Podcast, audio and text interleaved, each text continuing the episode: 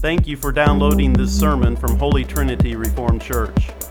If you live in the vicinity of Mooresville, Indiana, come join us as we rebuild Christ Holy Church out of the ash heaps of American fundamentalism and evangelicalism through repentance, revival, and reformation. If you would like more information about Holy Trinity Reformed Church, or if you do not live in our area but would like to support this ministry, please visit our website at reformedholytrinity.org.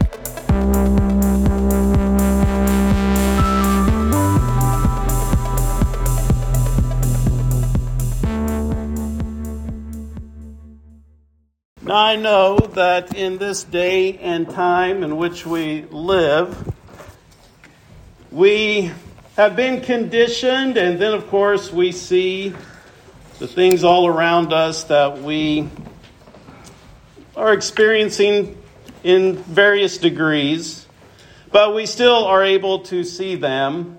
And sometimes the words that are proclaimed, you wonder, is that really right? And then we start singing Christmas carols.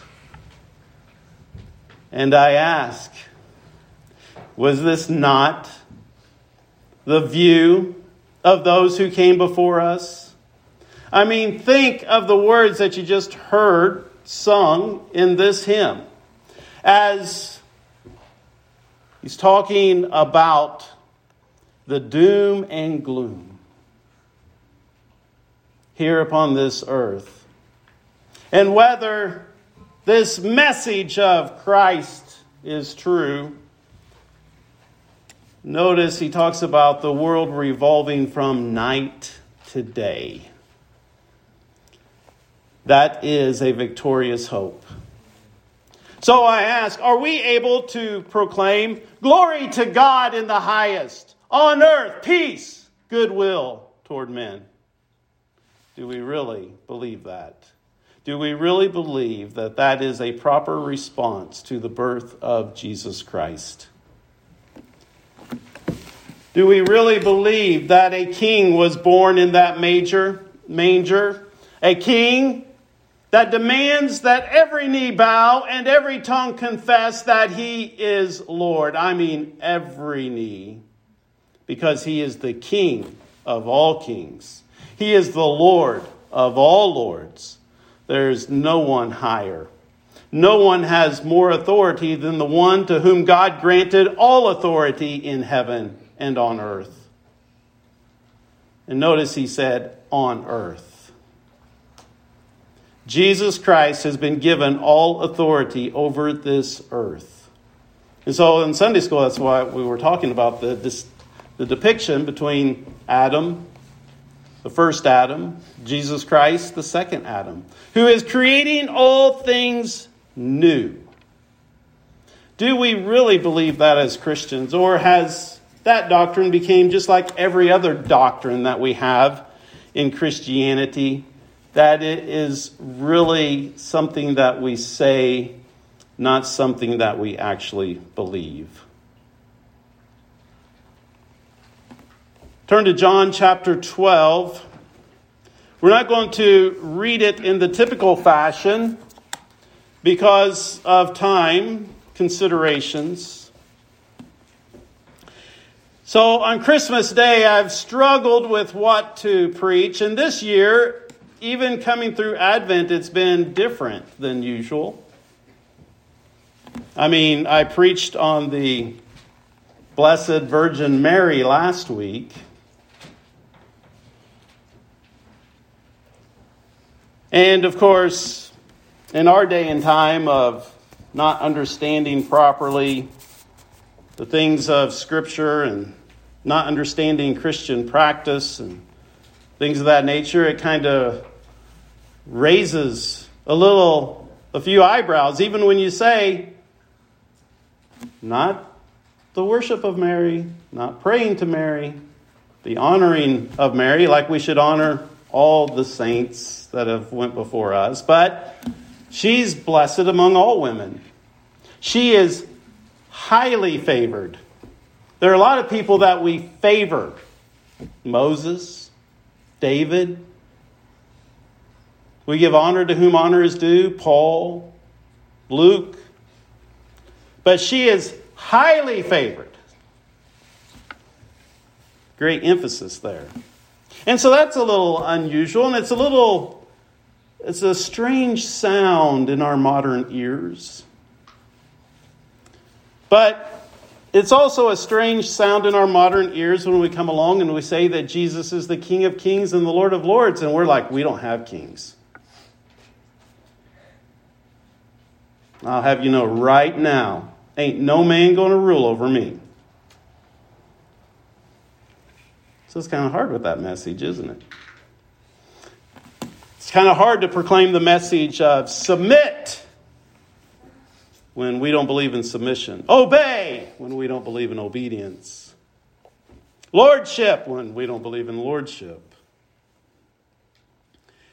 And so this year, we've done a few things a little differently. So for Christmas Day, I'm going to do things differently. So we're going to preach from John chapter 12, which is actually the week of his passion, not his birth.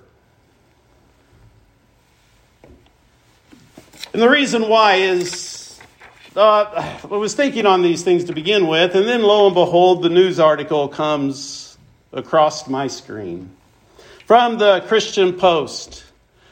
Americans worry that most have forgotten the true meaning of Christmas.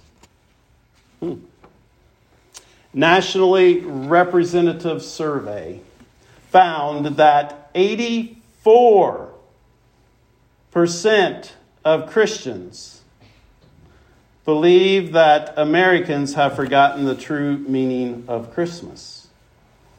Which also means, depending upon how you want to structure that, that means that 71% of the 84% who say that Americans have lost the true meaning of Christmas have lost the true meaning of Christmas based upon the percentages of the survey, right?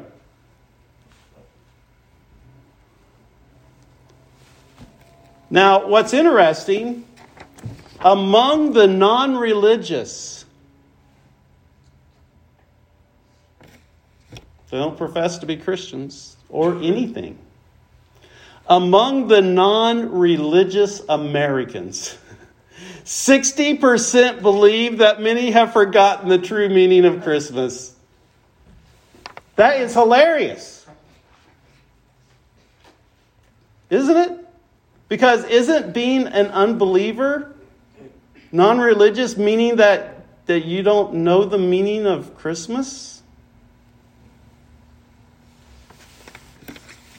We have lost the true meaning of Christmas in many different ways.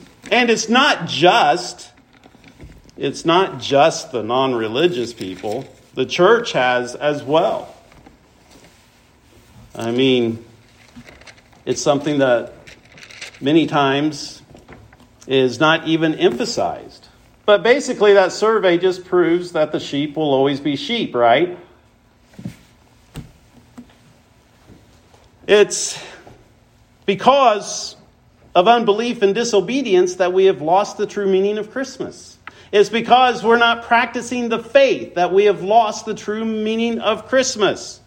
It's because we're non religious Non religious, as in not professing Christianity, and non religious among those who profess Christianity.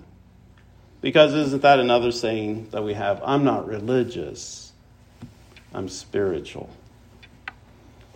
No, what that means is this that you don't really believe and you're walking in disobedience.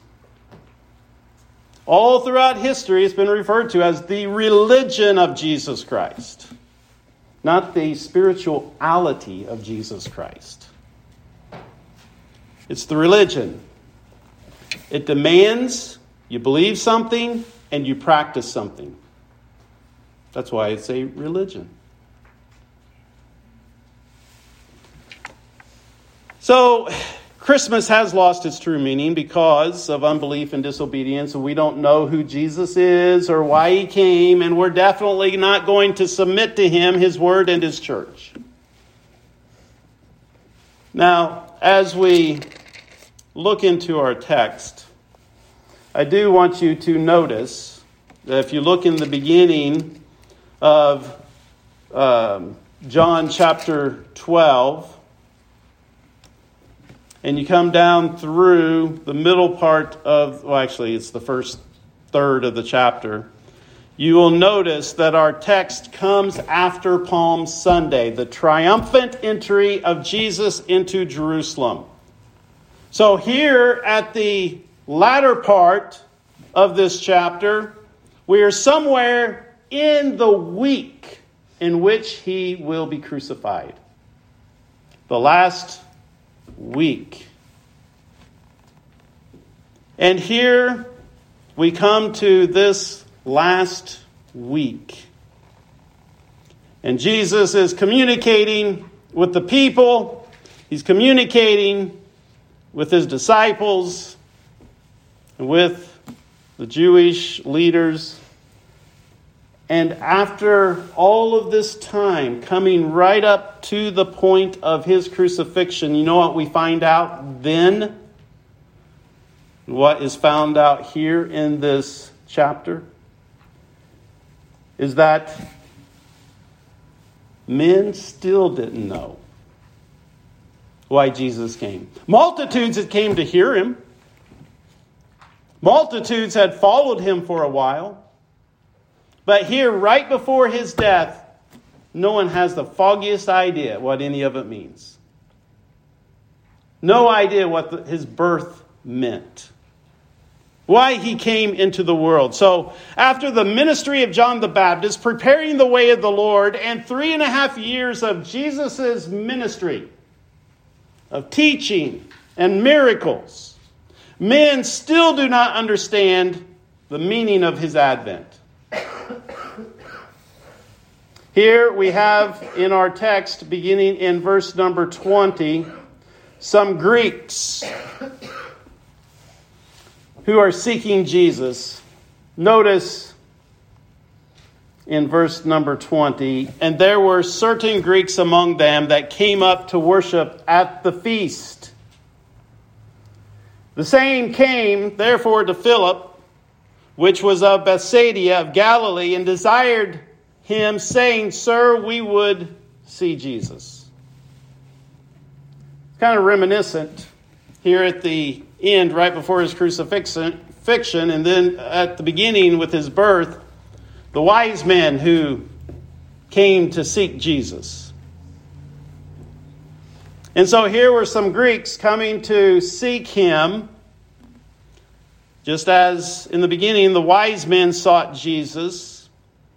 And today, men still seek Jesus. There used to be this bumper sticker that read, Real men, uh, I forget how many different ones. Real men love Jesus. Real men seek Jesus. Then there was the other one for Christmas time wise men still seek him. But the problem now is that we seek Jesus in ignorance and in our own desire to make Jesus our own personal genie based upon our own desires, imaginations, and preferences. But Jesus here, with the acknowledgement of these Greeks that were seeking him, he gives us the true meaning of what it means to seek him. And that's what I want us to focus upon here this morning on what it really means. Jesus came into the world for a reason to seek and to save that which was lost. He came into the world so that sinners might find salvation, new life, eternal life. Jesus Christ came to make all things new. He came so that men would seek him. And notice it says, as the Greeks say, Sir, we would see Jesus. And then verse 22 Philip comes and tells Andrew. And again, Andrew and Philip tell Jesus. And Jesus answered them, saying, The hour is come that the Son of Man should be glorified. Verily, verily, or truly, truly, I say unto you, except a corn of wheat fall into the ground and die, it abides alone. But if it die, it brings forth much fruit. He that loves his life shall lose it, and he that hates his life in this world shall keep it unto life eternal. If any man serve me, let him follow me. And where I am, there shall also my servant be. If any man serve me, him will my Father honor. See, Jesus has given the true meaning of what it is to seek him. He's given given some context to his advent, why he came into the world, and what our response should be. But this is exactly the Jesus we don't do not want. This is a dangerous Jesus, and one that we have to repackage and tone down and tame. Jesus came into this world so that he could be glorified, first of all. He came into this world to be glorified through death, through his holy passion, and being crucified. In Acts chapter 2, we read about what his death meant his death and his resurrection. And Peter responds to it that he died and he was resurrected so that he would be named both Lord and Christ. So he came to be glorified.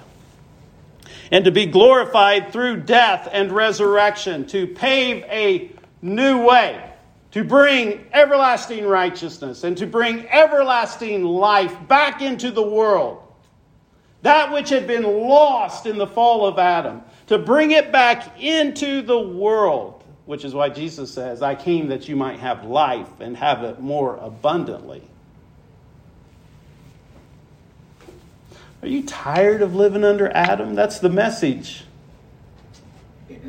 Jesus came to proclaim. Are you tired of this world being under Adam?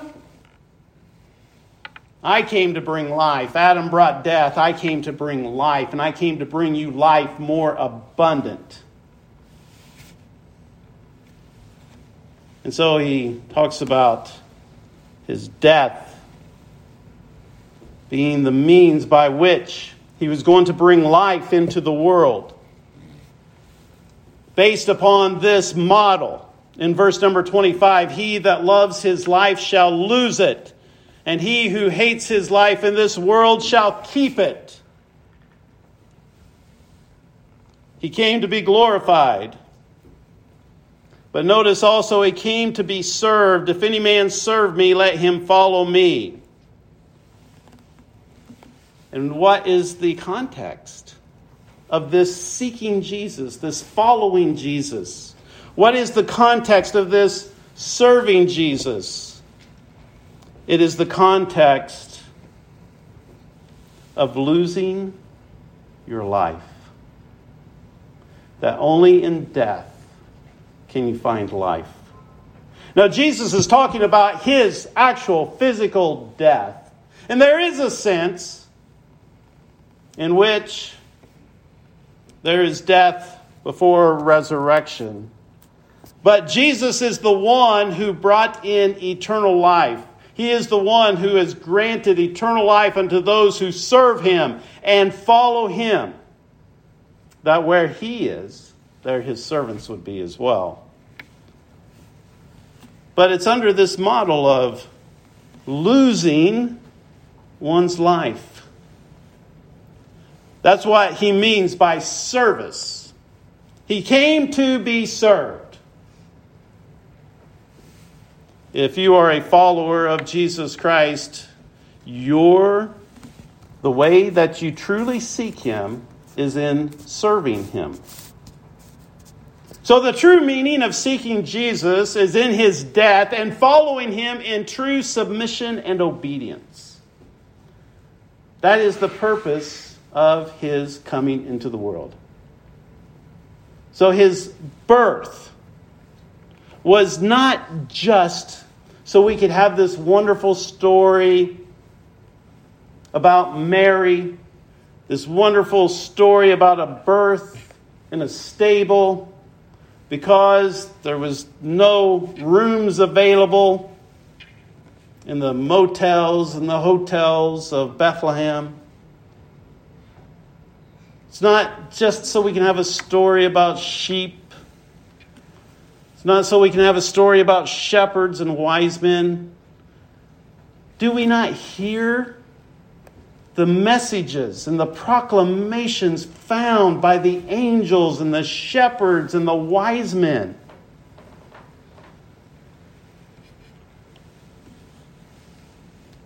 Jesus Christ came to bring life to all those who vow their allegiance to his kingdom. He came to be a king, he came to be worshiped. He came to be sought after, which is why he said, Seek first the kingdom of God and his righteousness. So I want us to look here in this passage at three or four different things depending upon time. Notice, first of all, as we see this seeking of Jesus, these Greeks that sought Jesus, and then as Jesus gives some context to what it means to seek him, which is service and following and submission. First of all, notice the light of Christ in verses 27 through 35, where Jesus says, right after his communication there in relation to those Greeks, he says, Now my, is my soul troubled, and what shall I say? Father, save me from this hour. Now, in Matthew 26, we're depicted something a little bit differently because here I think John is focusing more on Christ's divinity, whereas in Matthew it's more of a focus upon his humanity as he is asking that God would take this cup from him so that he would not have to suffer and to endure the afflictions and the pain and the death of crucifixion. But yet, even in Matthew chapter 26, we see his divinity when he says, Not my will, but your will be done. But we see that here, he says, Now my soul is troubled. Here's the humanity part. And then he says, My soul is troubled, but what am I going to say? Father, save me from this hour? Notice he says, uh, No, it was for this cause that I came unto this hour. And so his cry then is that God would glorify his name. Well, there was a voice from heaven that came from God the Father and says, I have glorified it and I will glorify it again.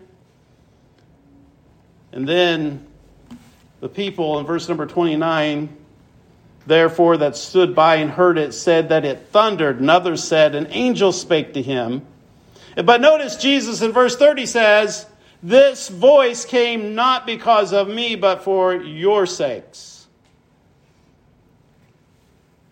It was for their exhortation and their understanding, their illumination. And then in verse 31, now is the judgment of this world. Now shall the prince of this world be cast out. And if I be lifted up from the earth, I will draw all men unto me. This he said, signifying what death he should die. Now we understand that all men, being all nations, all the aspects of mankind. But nevertheless, John points out that the emphasis here was to signify the death he should die. And then, verse 34 the people answered him, We have heard out of the law that Christ abides forever. And how do you say that the Son of Man must be lifted up? Who is this Son of Man? Then Jesus said to them, Yet a little while is the light with you. Walk while you have the light, lest darkness come upon you. For he, that wa- for he who walks in darkness does not know where he goes. While you have light, believe in the light, that you may be the children of light. These things spake Jesus, and he departed and did hide himself from them.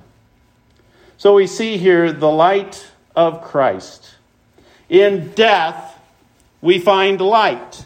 In the death of Jesus Christ, we find light, and that is the very reason why this child was born. As it is said in Matthew, that he came to save his people from their sins. He came to provide righteousness for them, which is the basis of the original covenant with Adam and then he also came to atone for their sins in his holy passion. But notice, Jesus depicts this as light. So when we talk about why Jesus came into the world, what we are saying is this that Jesus Christ came into the darkness in order to bring light. And so he admonishes them while you have the light, which by the way is good advice, even for today, because I've seen it over and over and over again, where the light of Christ has shone unto individuals, but they refused it. And instead of believing and seeking and following and obeying, they rejected it. And there came a time when no more light came to them. So he says, well, you have the light, believe in the light, that you may be the children of light. See, we find all kinds of representations concerning light in relation to Jesus Christ. In John chapter 8, Jesus says, I am the light of the world. The world was in the midst of darkness as it had been ruined through Satan, and as it had been ruined through Adam's sin, in original sin, the fall, as we refer to it, when sin entered into the world, and over, and the world became dark once again. See, originally in God's created world, there was darkness, and then God divided the light from the darkness. He divided the day from the night. He divided the light from the darkness. In other words, when there was nothing but darkness, God manifested light. And in this world of sin, through the fall of Adam, Jesus Christ came in to divide the light from the darkness. I am the light of the world, he says, and he who follows me shall not walk in darkness, but shall have the light of life. So, what we are seeing here, and the point we're trying to make, as these Greeks are seeking Jesus, and the misunderstandings that we have today on the Jesus Christ who came into this world in his first advent, the one whom we are worshiping and celebrating today, who was born in Bethlehem. That is, the seeking of Jesus is the seeking of light. I am the light of the world. It is to seek light. And we must understand that if we are truly going to seek Jesus and not this mythological uh, Jesus that we have created in modern American Christianity, but the one, the true Jesus who actually came in the flesh. If we are going to truly seek him, it is a seeking of the light. It is not abiding in darkness. It's not sticking your head in the sand or sticking your head in the clouds. It's not retreating. It's not abdicating. It is seeking light. The whole purpose of Christ coming into the world and the whole purpose of seeking Jesus Christ is for something different, something good. It's the seeking of light. But notice in verses 37 through 41, the blindness of the people. Notice what it says in verse 37 But though he had done so many miracles before them, Remember one time he said, he told people, it's like, listen, if you're not going to believe my words, at least believe me because of the works that I do. I mean, the sight or the blind can see, the deaf can hear, and the dead are raised. What more do you need? But even though he had done so many miracles before them, they believed not on him. So we come all the way up in time from his birth, now all the way up to the time of his crucifixion. And you know what the message of the Gospels is concerning the people of that day? They didn't believe.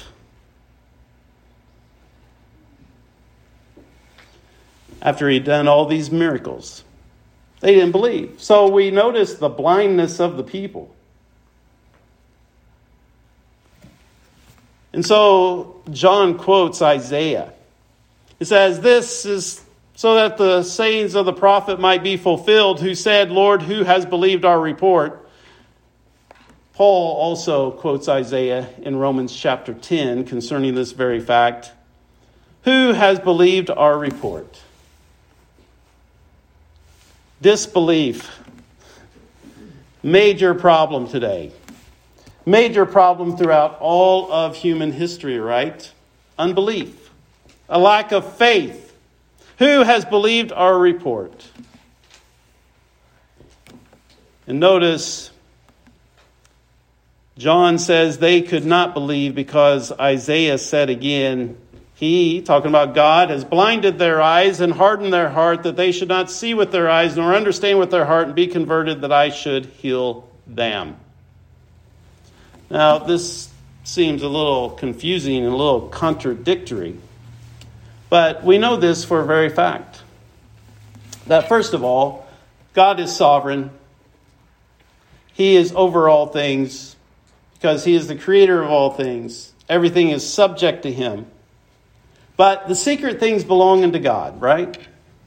We don't understand all of that. We can't discern all of that. But we do know how it plays out on earth, and that is with Pharaoh hardening his heart. Now, the very first mention of Pharaoh hardening his heart actually refers to God's sovereignty but in relation to our understanding on things here of this earth that are being revealed unto us, we know that Pharaoh hardened his heart. In Romans chapter 1, people are being given over to vile affections, being given over to a reprobate mind. Why? It's always a response to them hardening their heart.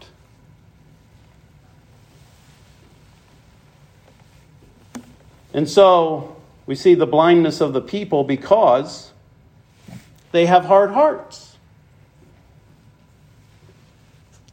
We see the blindness of the people because they do not have faith. In Matthew chapter 11, it says this the apostle says this concerning Jesus and the unbelief of the people it says that Jesus began to upbraid the cities where most of his mighty works were done. In other words, Jesus was just a little bit irritated and ticked off. What do I have to do to you people? What do I have to do to prove to you?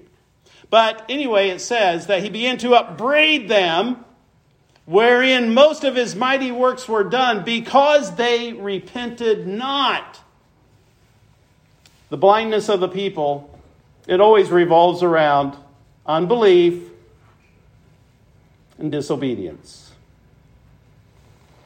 You see, that's how we justify our blindness. That's how we justify our hardness of hearts. But then notice in verses 42 through 43 the aspiration of the leaders.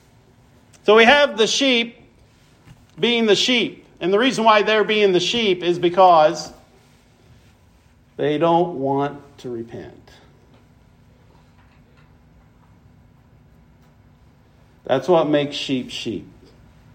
They want to go do their own thing, wander off, get on the side of ledges and cliffs, have to be rescued. Why? Because they don't want to follow, they don't want to obey. They're unrepentant. But then notice with the leaders. In verse 42, nevertheless, among the chief rulers also many believed on him. Now that's kind of interesting. So, out of the chief rulers of the Jews who studied the Old Testament scripture, were fluent in it, understood Old Testament doctrine and prophecies, it says that many of them believed on him. In other words, they knew, they knew he was the Messiah. Let me repeat. They knew he was the Messiah. And the reason why they knew he was the Messiah because they knew the Old Testament. And notice what it says. But because of the Pharisees, they did not confess him. They knew he was the Messiah, but they wouldn't confess him as the Messiah. Lest, notice this, lest they should be put out of the synagogue. For they loved the praise of men more than the praise of God. The aspiration of the leaders. So it was the unrepentance of the people, but it's the aspiration, the greed of the leaders men who want to be somebody and have some things. They did not want to lose their place in their station. As a matter of fact, that's what the Jewish leaders told Pilate. That they or they, they did not want this man Jesus because they were afraid they would lose. Uh, they didn't want to go against Rome because they were afraid they was going to lose their place. But anyway, they loved the praise of men more than the praise of God. So we have this distinction going on. Jesus Christ came into the world, and men should seek him, and what they should be seeking after is the light of Christ that he has brought into the world. But the people would not. Once they came to him and found out what it entailed, they would not serve and follow. They sought him all the way up until the time that they found out what it meant. And as soon as they found out what it meant, and that's the way it is today, too. Everybody wants to celebrate Christmas, but as soon as they find out what it means, they don't want to celebrate it. So the people didn't. After they found him and found out what it meant to seek him, they no longer wanted to seek him because of unbelief and and the reason for the unbelief was because they did not repent. They did not want to repent. In other words, they don't want to give up their sin. And then the religious leaders would not confess him, even though they knew without a doubt that he was the Messiah. And the reason why they didn't want to confess him is because they did not want to lose their place and their rank. Truly, Jesus said, Whosoever shall confess me before men, him will I confess also before my Father which is in heaven. In John chapter 7, we find another statement about this in relation to the people and the leaders of that day that no man spake openly of Jesus for fear of the Jews. Truly, the fear of man brings a snare. And then notice in verses 44 through 50, to seek is to believe, and to believe is to walk in the light. Jesus cried and said, He that believes on me believes not on me, but on him that sent me. And he that sees me sees him that sent me. I am come a light into the world that whoever believes on me should not abide in darkness. And if any man hear my words and believe not, I judge him not, for I came not to judge the world, but to save the world. He that rejects me and receives not my words has one that judges him. The word that I have spoken, the same shall judge him in the last day. For I have not spoken of myself, but the Father which sent me, he gave me a commandment that I should, what I should say and what I should speak. And I know that his commandment is life everlasting. Whatsoever I speak, therefore, even as the Father said to me, so I speak. So we see here that to seek is to believe, and to believe is to walk in the light. Jesus said, I am come a light into the world.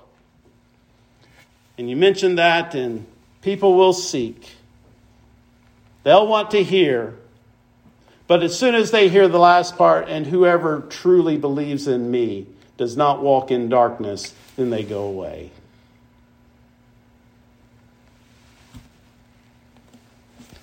Truly, Jesus said in John 3, and this is the condemnation that light is come into the world,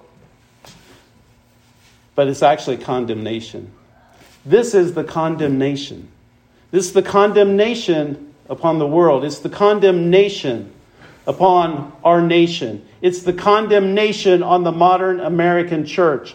This is the condemnation. What's the condemnation? That lights came into the world that Jesus Christ was born into this world. He came in the form of a man to redeem them, those who were under the law, those who were in bondage to sin and death, and to set up his kingdom, to establish his kingdom. That is the condemnation. The condemnation is that Jesus Christ came. And this is the condemnation that light is come into the world. Know why it's condemnation? Because Jesus said, Men love darkness rather than light because their deeds are evil. The reason why we do not celebrate the birth of a king in true submission, in true belief, in true faith, and in true repentance, and in true obedience it's our condemnation because we love darkness rather than light. Because our deeds are evil. So I ask you this Are you seeking Jesus? Do you believe? Do you receive his word? Do you walk in his light? Are you following Jesus? Well, Paul says, if you are, he says, the night is far spent, the day is at hand. Let us therefore cast off the works of darkness and let us put on the armor of light. And so on this Christmas day, if we truly believe that Jesus Christ came into the world, if we truly believe that He is the light of the world, then let us cast off the works of darkness and put on that armor of light. Paul, writing to the Ephesians, and exhorting them to be followers of God as dear children. He says this Let no man deceive you with vain words. For because of these things, talking about fornication, uncleanness, covetousness, filthiness, foolish talking, jesting, whoremongering, and all idolatry, he says, Because of these things comes the wrath of God upon the children of disobedience. Do not be a partaker with them. Yes, judgment is coming upon all those who will not submit to the rule and reign of Jesus Christ. Don't be a partaker of that judgment. A partaker of that judgment. For you were sometimes darkness, but now are you light. Walk as children of light, and have no fellowship with the unfruitful dark, uh, works of darkness, but rather reprove them. This is what it means if we're truly seekers of Jesus. Then we will receive the very things that He came to do and we will become followers of this Jesus who was manifested in the flesh and was and who was revealed unto us through his word. It's not good enough to have this tamed down, watered down, modern Jesus. What we need is the true Jesus, the dangerous Jesus, the one who will turn the world upside down, the one who will split the darkness and cause it to flee. That's the Jesus we need. That is the Jesus we're supposed to worship. And that is the Jesus we are supposed to serve. Father, we thank you that you did send Jesus Christ into the world, and we pray that you would help us to decide or recommit here this day on this birth of a king on this birthday of a Savior, on this birthday of a Lord, the King of Kings and the Lord of Lords, the Savior of the world, to follow Jesus. And may we decide each and every day from here on out to follow Jesus. In His name we pray. Amen.